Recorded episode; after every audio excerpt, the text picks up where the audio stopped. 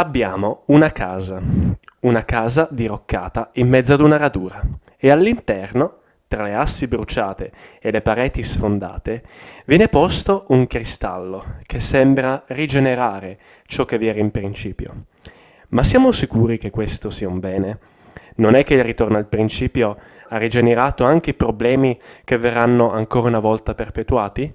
Ne discutiamo dopo la sigla.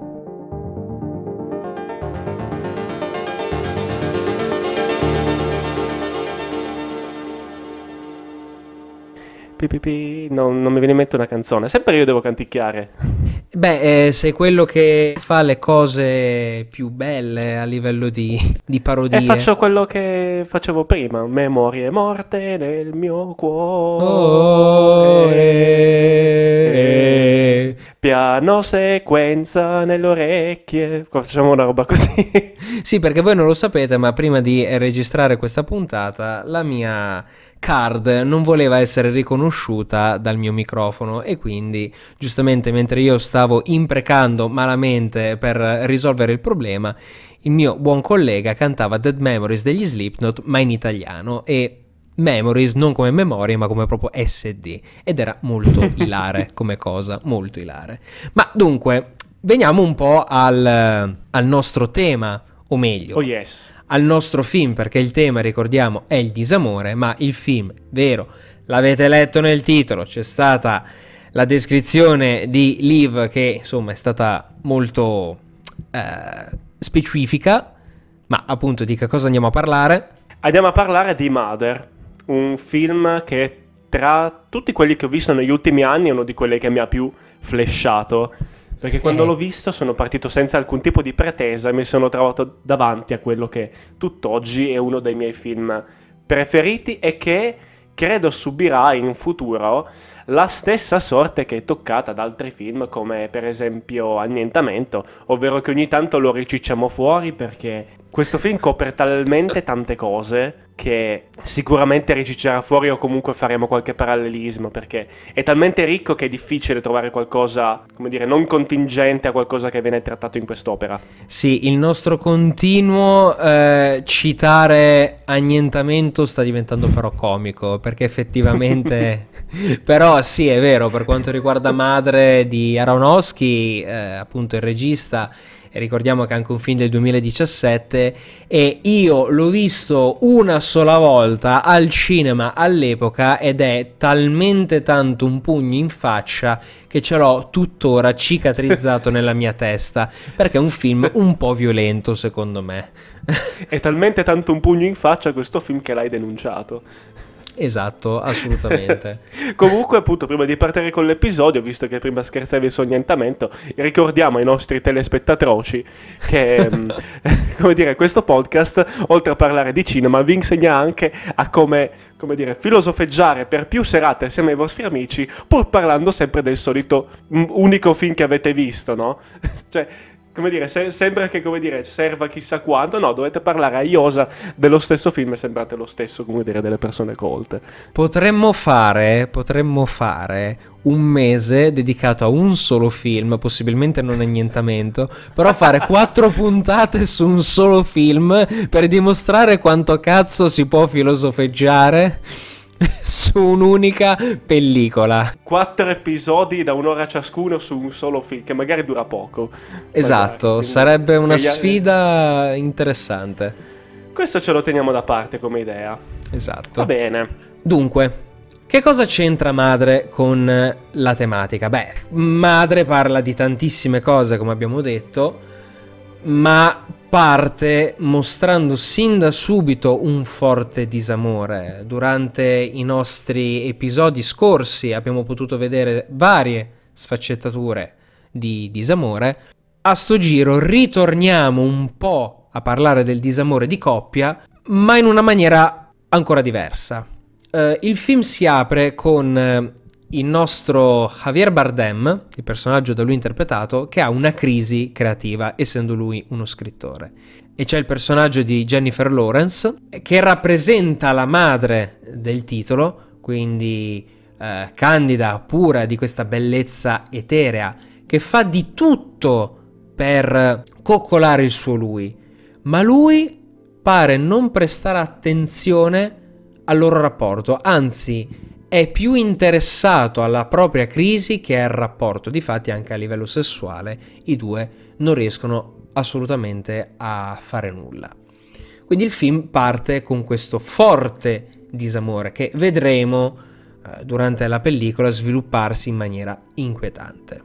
Concordo su questa, tua, su questa tua introduzione. Alla fine abbiamo voluto inserire questo, questo film all'interno di questa tematica, non soltanto perché io ti ho forzato a metterlo, perché è uno dei miei film preferiti, no, non è vero, ma anche perché appunto è un film a dimostrazione del fatto che uh, il disamore può essere causato anche dal troppo amore per gli altri, quindi sì. arrivando a trascurare se stessi o in qualche modo mettendosi da parte continuamente per un, un determinato periodo di, di tempo piuttosto, piuttosto lungo, fino all'esasperazione, fino al duro confronto con la realtà che ti fa spezzare qualsiasi legame con quello che hai attorno. Abbiamo voluto parlare di questo film proprio perché il disamore, ehm, essendo questo un film molto metaforico, ma che gira attorno all'asse di questo dina- disamore del personaggio della Jennifer Lawrence, che giusto per, ehm, per la cronaca, citeremo sempre con i nomi degli attori, perché loro non hanno un nome durante il, durante il film. Mm, sì, assolutamente. Lei viene indicata come madre, lui come Dio, ma sono più concetti che personaggi veri e propri, quindi effettivamente ha più senso il nome dell'attore in questo caso. Sì, perché alla fine non vengono mai chiamati per nome, quindi non puoi neanche dire che uno si chiama Francesco e l'altro si chiama Chiara, per dire, cioè, quindi sì. ci appelleremo ai loro nomi di attore proprio perché non abbiamo altro modo per appigliarci, per riferirci a loro.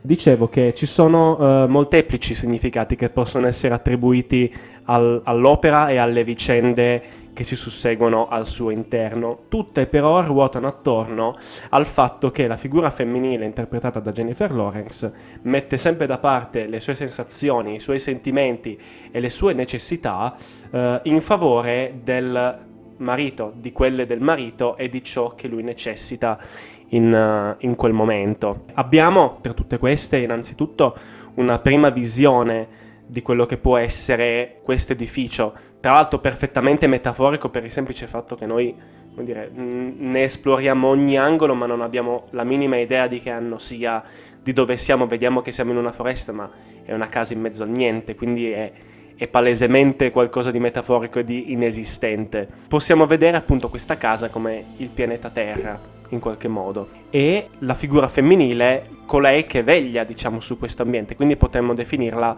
la madre natura di questo ambiente che se ne occupa ne tiene ne, ne ha cura ne ha cura. Abbiamo poi il personaggio del, del, marito, interpretato appunto da Javier Bardem, che può essere interpretato in molti modi. Tu stesso prima mi dicevi che lo vedevi in qualche modo sovrapposto alla figura di Dio e ci sta anche perché i riferimenti eh, al, ad una figura diciamo divina sono molteplici. Innanzitutto, mh, mm, l'abbiamo detto no? che, questo, che questo podcast in generale contiene spoiler, sì. Beh, direi che se non l'abbiamo detto sì. è abbastanza palese, quindi...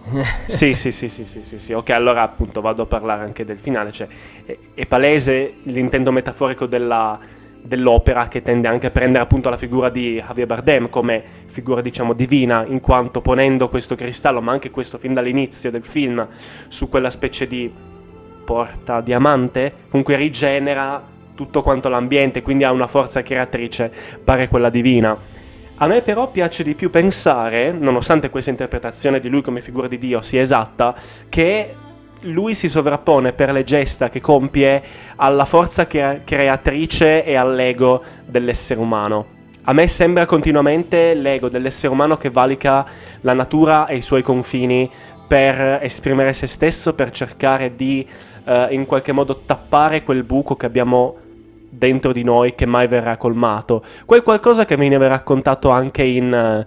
Uh, se, se, te la ricordi, cercando di fare un parallelismo, uh, veniva, veniva, raccontato molto bene nel, nel prologo, nell'antefatto di Hellboy 2, de, l'Armata d'Oro.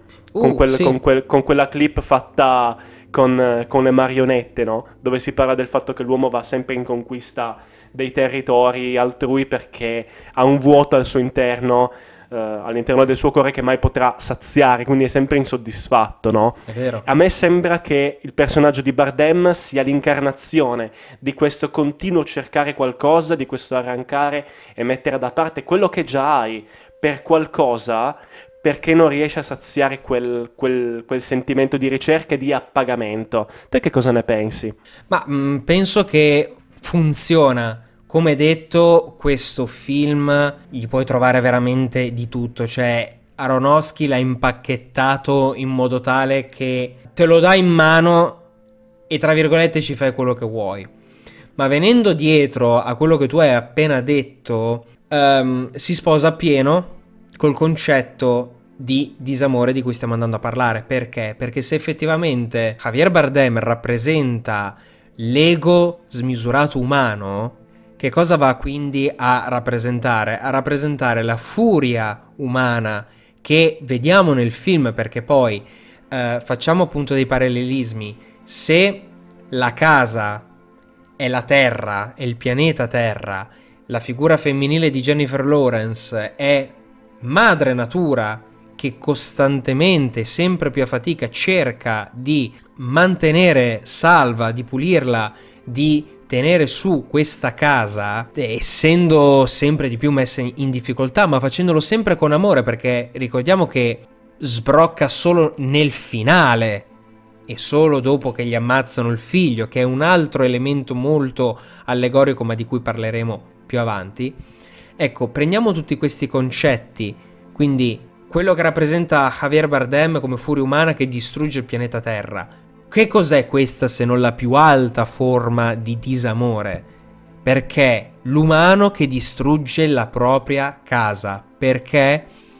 Perché sì, non c'è una vera ragione effettivamente. Gli umani che tu vedi all'interno di questi film hanno questa furia distruttrice perché amano tra virgolette, in maniera ovviamente tossica, e torniamo sempre al solito discorso, la figura di Javier Bardem, a prescindere da quello che rappresenta. E è possibile che questo amore, che questo voler idolatrare, crei questo? Eh, Aronofsky, come più volte ha fatto nella sua filmografia, ci dà un bello schiaffo morale. Sì, assolutamente. E hai detto una cosa effettivamente a cui non avevo pensato, ovvero che lo stesso comportamento di, a- di Javier Bardem è una sorta di disamore nei propri confronti o nei confronti dell'ambiente eh, circostante, no? Sì. E l- la cosa bella è che abbiamo un corrispettivo visivo di, questo, di questa sua, diciamo, riferendomi al personaggio della Lawrence ovviamente, di questo disamore che pian piano ti va, va, va a corroderla. Sì. Abbiamo quelle scene me- metafisiche che prima di, di parlarne ci tengo a fare un micro cappello, ma in questo, come dire, voi spettatori mi scuserete, ma per questo tipo di film è necessario, ce ne sono pochi di film così. La cosa che mi ha flashato di questo film è il fatto che a, un, a, una certa diventa palese anche per lo spettatore più, diciamo, disattento che il film che sta guardando non è un film come gli altri, ma un film puramente metaforico, cioè di, no, non stai più seguendo una vicenda, i personaggi capisci subito che non sono veri, ma sono metafore con le gambe nella sostanza, perché vengono dei dialoghi talmente irrealistici e situazioni talmente strane che ti stride qualcosa talmente forte in testa che ripeto, anche il, il, lo spettatore più disattento dice no, no, qua c'è qualcosa che non va, non può essere reale questa cosa, deve esserci qualcosa di più, no? Sì. Quindi arrivi a percepirlo a un livello diverso rispetto a quello che è un film canonico con una trama. E anche per questo che certe scene sono, per quanto surreali, perfettamente integrate con la narrazione con i suoi significati. Abbiamo di fatti la trasposizione visiva di questo disamore che piano piano corrompe l'animo della Lawrence, che sono queste scene oniriche di lei che mette la mano sulle pareti, lei entra, diciamo, col pensiero all'interno delle pareti e vede un cuore, che sembra essere il cuore della casa, che però anche il suo, che piano piano si avvizzisce, se ti ricordi. Ci sono queste scene che che tu la prima volta che le vedi dici che cazzo sto guardando? e, poi, e poi ti rendi conto, magari a pensarci più avanti, eccetera, che alla fine tutto combacia. Lei è la casa. Infatti lei è semplicemente l'incarnazione della casa, tant'è che lei ha un potere sulla casa. Quando lei urla verso il finale spacca la casa in Sì. due. Quindi lei è semplicemente la manifestazione fisica di quello che è la casa, quindi della natura, quindi lei è madre natura. Ed è anche interessante vedere come per porre un rimedio alla frustrazione, prima di, prima di sbroccare, eh, più volte lei viene messa alla prova, più volte il disamore sembra avere il sopravvento su di lei con dei mal di testa che vorrebbero, che vorrebbero farla, diciamo, eh, sfogare prima del tempo rispetto a quello che è il film. E c'è una- ci sono delle scene dove lei va in bagno e sembra prendere, non è che sembra, si vede che lei prende una medicina, una specie di polvere dorata che si mette nel bicchiere, no? Mhm. Per, per parecchio tempo mi sono interrogato su che cosa poteva essere quella polverina lì e lì sono arrivato a pensare, dopo la terza volta che ho visto il film, eh, quindi mi sono anche schiarito le idee, eccetera, che secondo me quella roba lì che prende è l'unica cosa che potrebbe essere vista come qualcosa di, diciamo, um, umano per quello che è il suo personaggio metaforico, ovvero quella roba lì che si beve è la pazienza Mm. che una volta che lei finisce la pazienza è in preda ai mal di testa che gli sta causando l'altro, a furia di abusare della sua pazienza e di tutto quello che ha da offrirgli, tant'è che quando non può più prenderla ha, ha un rapido degeneramento di umore, oltre a, quello che succede ovviamente, Certo. eh, di cui parleremo, eccetera, e quindi non c'è più nessun freno che la tiene a bada. per poi sfociare in una furia distruttiva. eh, che Sì. anche qui facciamo un parallelismo alla furia umana che distrugge la Terra, fa sì che cosa succede? Scioglimento dei ghiacci, eh, incendi, che sono cose che vengono causate dall'uomo, ma poi si ripercuotono su se stesso, perché se c'è lo scioglimento dei ghiacci arriva uno tsunami che spazza tutti. E così è, cioè l'hanno portata a un estremo, lei dà fuoco alla casa facendo esplodere la caldaia e fa fuori tutti. Poi fa fuori anche se stessa, per carità, ma più o meno, più o meno, perché poi appunto è ancora viva, viene raccolta dal personaggio di Javier Bardem e anche lì, Perfettamente integro dopo l'esplosione esatto, e lì capisci che c'è qualcosa che non va e di fatti c'è anche un dialogo molto criptico, esattamente come il finale di Annientamento, e l'abbiamo citato di nuovo, fatto apposta. era da 5 minuti, era dovuto. Esatto, che dice tu chi sei, io sono io. E poi la porta via, la poggia sul letto e le, le tira fuori il cuore, che appunto è il cristallo che noi vediamo all'inizio, e c'è la, la stessa identica scena iniziale. Eh, anche qui, ragazzi, è un grosso messaggio. ehm, è vero che la storia si ripete, ma la storia si ripete in, questa, in questo mondo filmico. Nella verità nostra, nella nostra realtà, eh, se facciamo incazzare Madre Natura, credo che una seconda possibilità non ci viene proprio ridata. Esattamente, quindi volendo questo film è, tal- è talmente generico che ha all'interno anche dei risvolti ecologici. Sì, Quindi, esatto. quindi il giorno che parleremo di film eh, sull'ecologia, esiste un filone dell'ecologia nel cinema? Non lo so.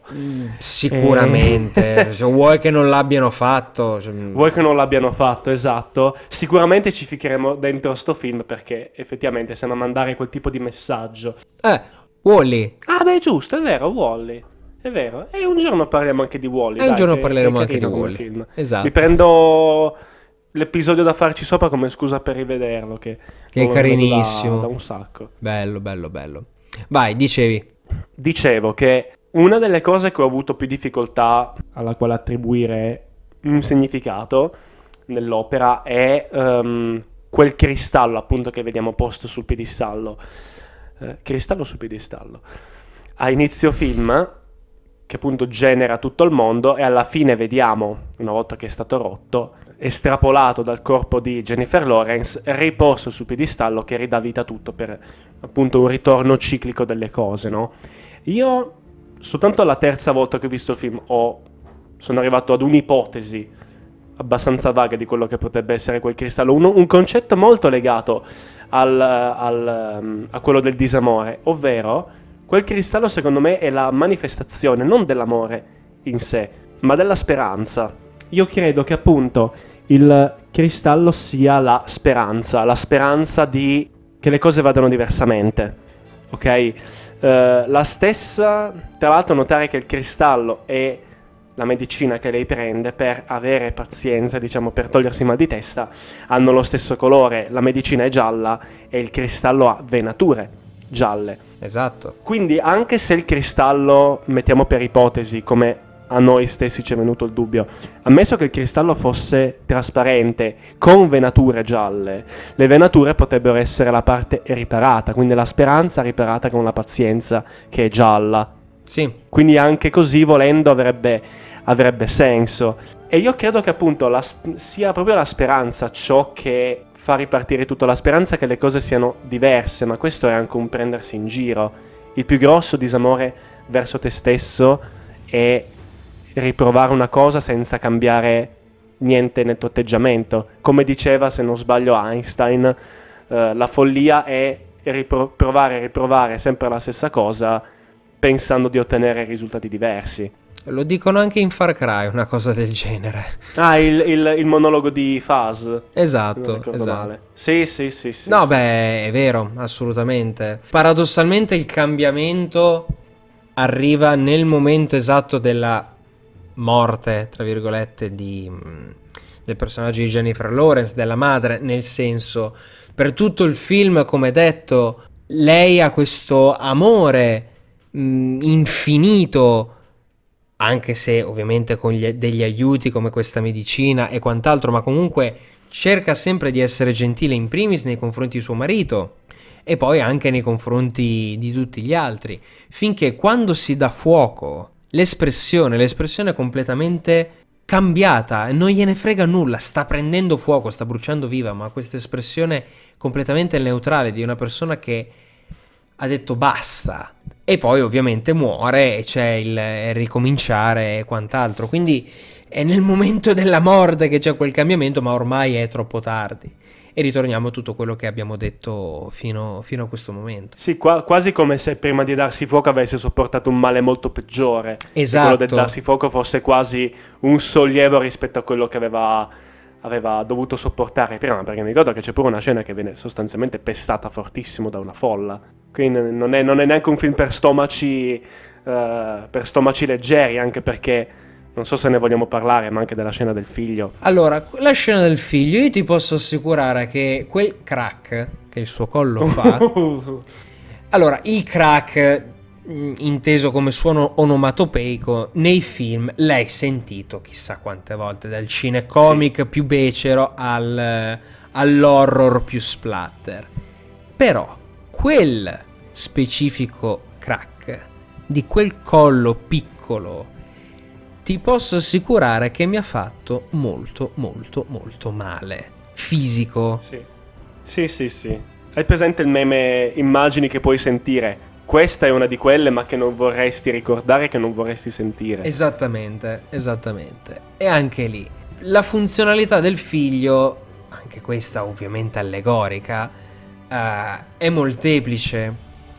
Uh, calcola che per tutto il film il marito è costantemente bagnato dall'amore scatenato e folle di questa folla, scusate il gioco di parole, e la, la madre, mm, quindi Jennifer Lawrence, sparisce ai suoi occhi.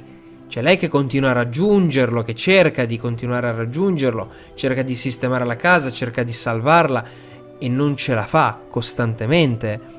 Mm-hmm. E ricordiamo che lei ha anche un, un, un, forte rallentamento fisico, è incinta.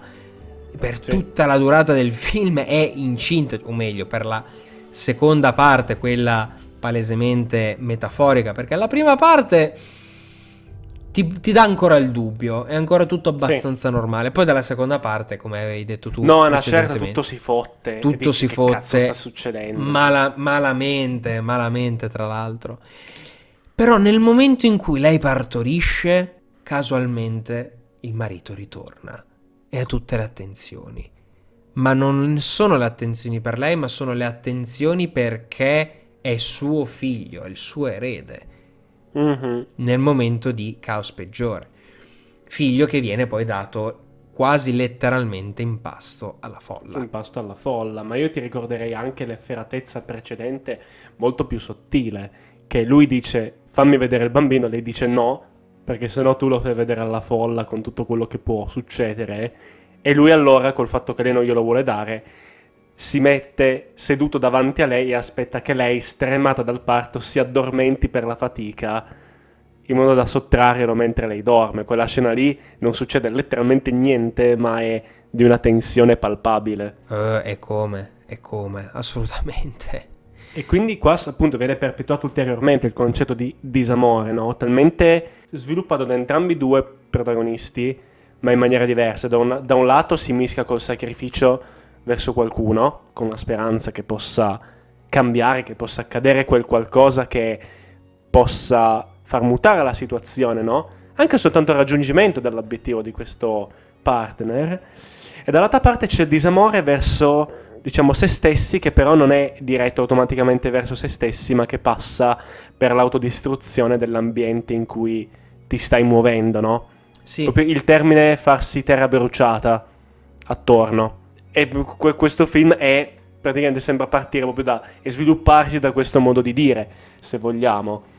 Quindi due tipi di, di, disamore, uno verso gli altri e l'altro indiretto verso se stessi. Sì, e calcolando il finale che lei dà fuoco a tutto, direi che farsi terra bruciata è un'espressione incredibilmente indicata. Molto azzeccata. Molto azzeccata. Ti dirò, secondo me un sinonimo di disamore o quantomeno una chiave che porta al disamore è l'ego, l'ego smisurato che viene rappresentato totalmente da Javier Bardem e quella potrebbe essere un'altra espressione perché abbiamo parlato di Dio, abbiamo parlato della furia umana, volendo Javier Bardem potrebbe rappresentare l'ego, proprio l'incarnazione dell'ego.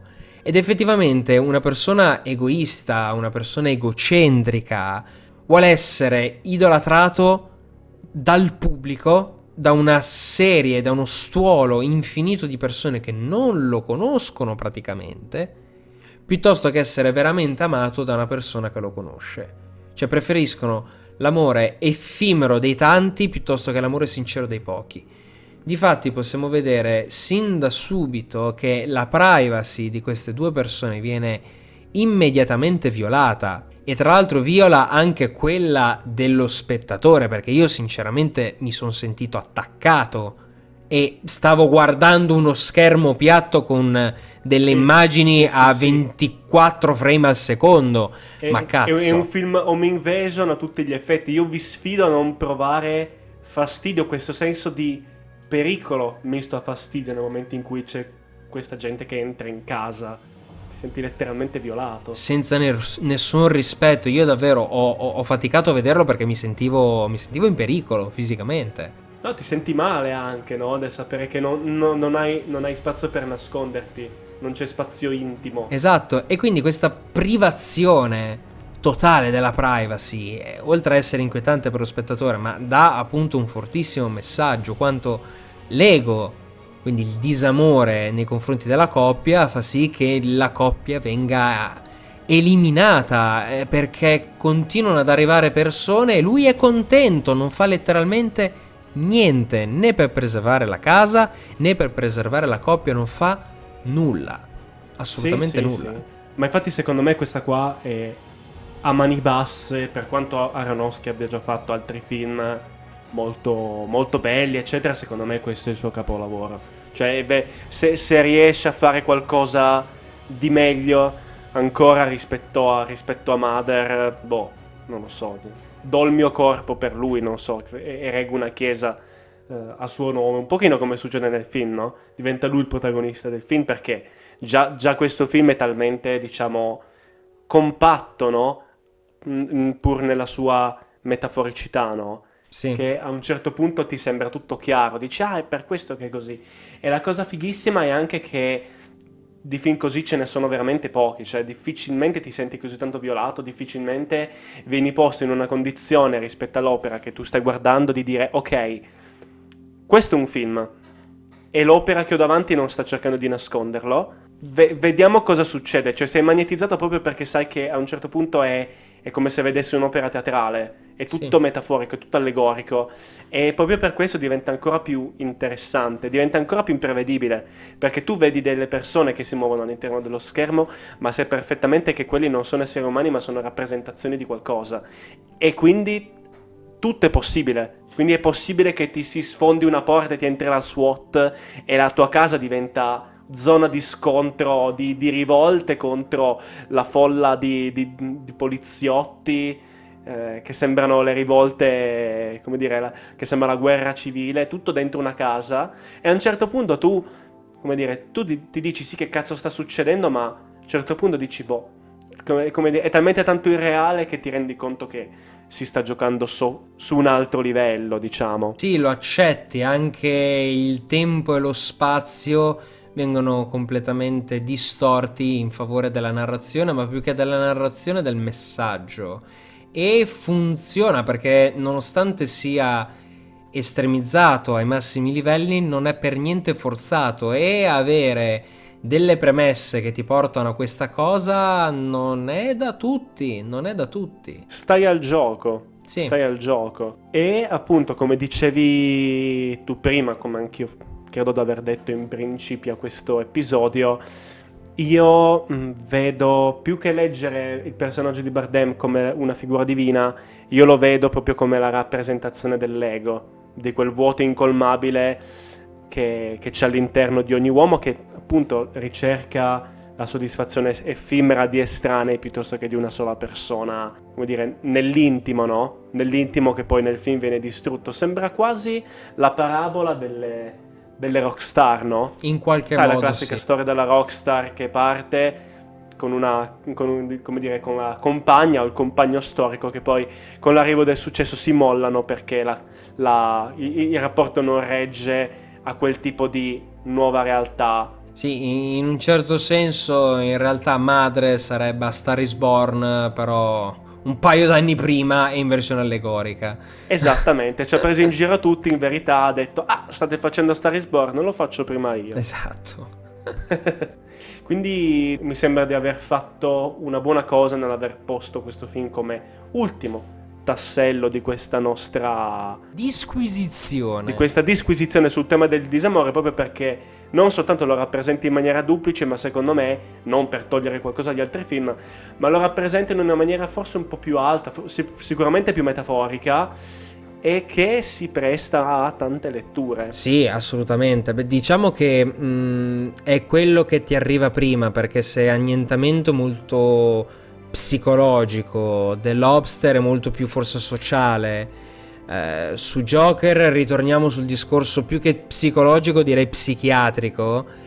Qua è proprio un pugno in faccia, cioè non ci devi neanche pensare e non è una cosa che magari ti viene con delle nuove letture o con una nuova visione come magari, anzi come sicuramente è stato per noi con Annientamento, qui ti arriva, punto punto. Poi sì, ovvio, sì, sì. più lo vedi, più vedi le sfaccettature, le sfumature, però il film ti parla chiaro, già dalla prima no, visione. No, esatto, esatto. Magari non riesci a dargli immediatamente un nome, però dopo un po' che lo vedi, dopo un po' che lo rivedi, capisci che i fili portano lì. Esatto. Quindi che cosa porterà invece il futuro di piano sequenza, siccome questo mese l'abbiamo chiuso e oserei dire anche chiuso in bellezza, diciamoci. Chiuso in bellezza sicuramente. Ecco. Sicuramente. Abbiamo un bel progettino per il prossimo mese. Oh yes. Ora, non è che possiamo proprio dirvelo in maniera esplicita, anche perché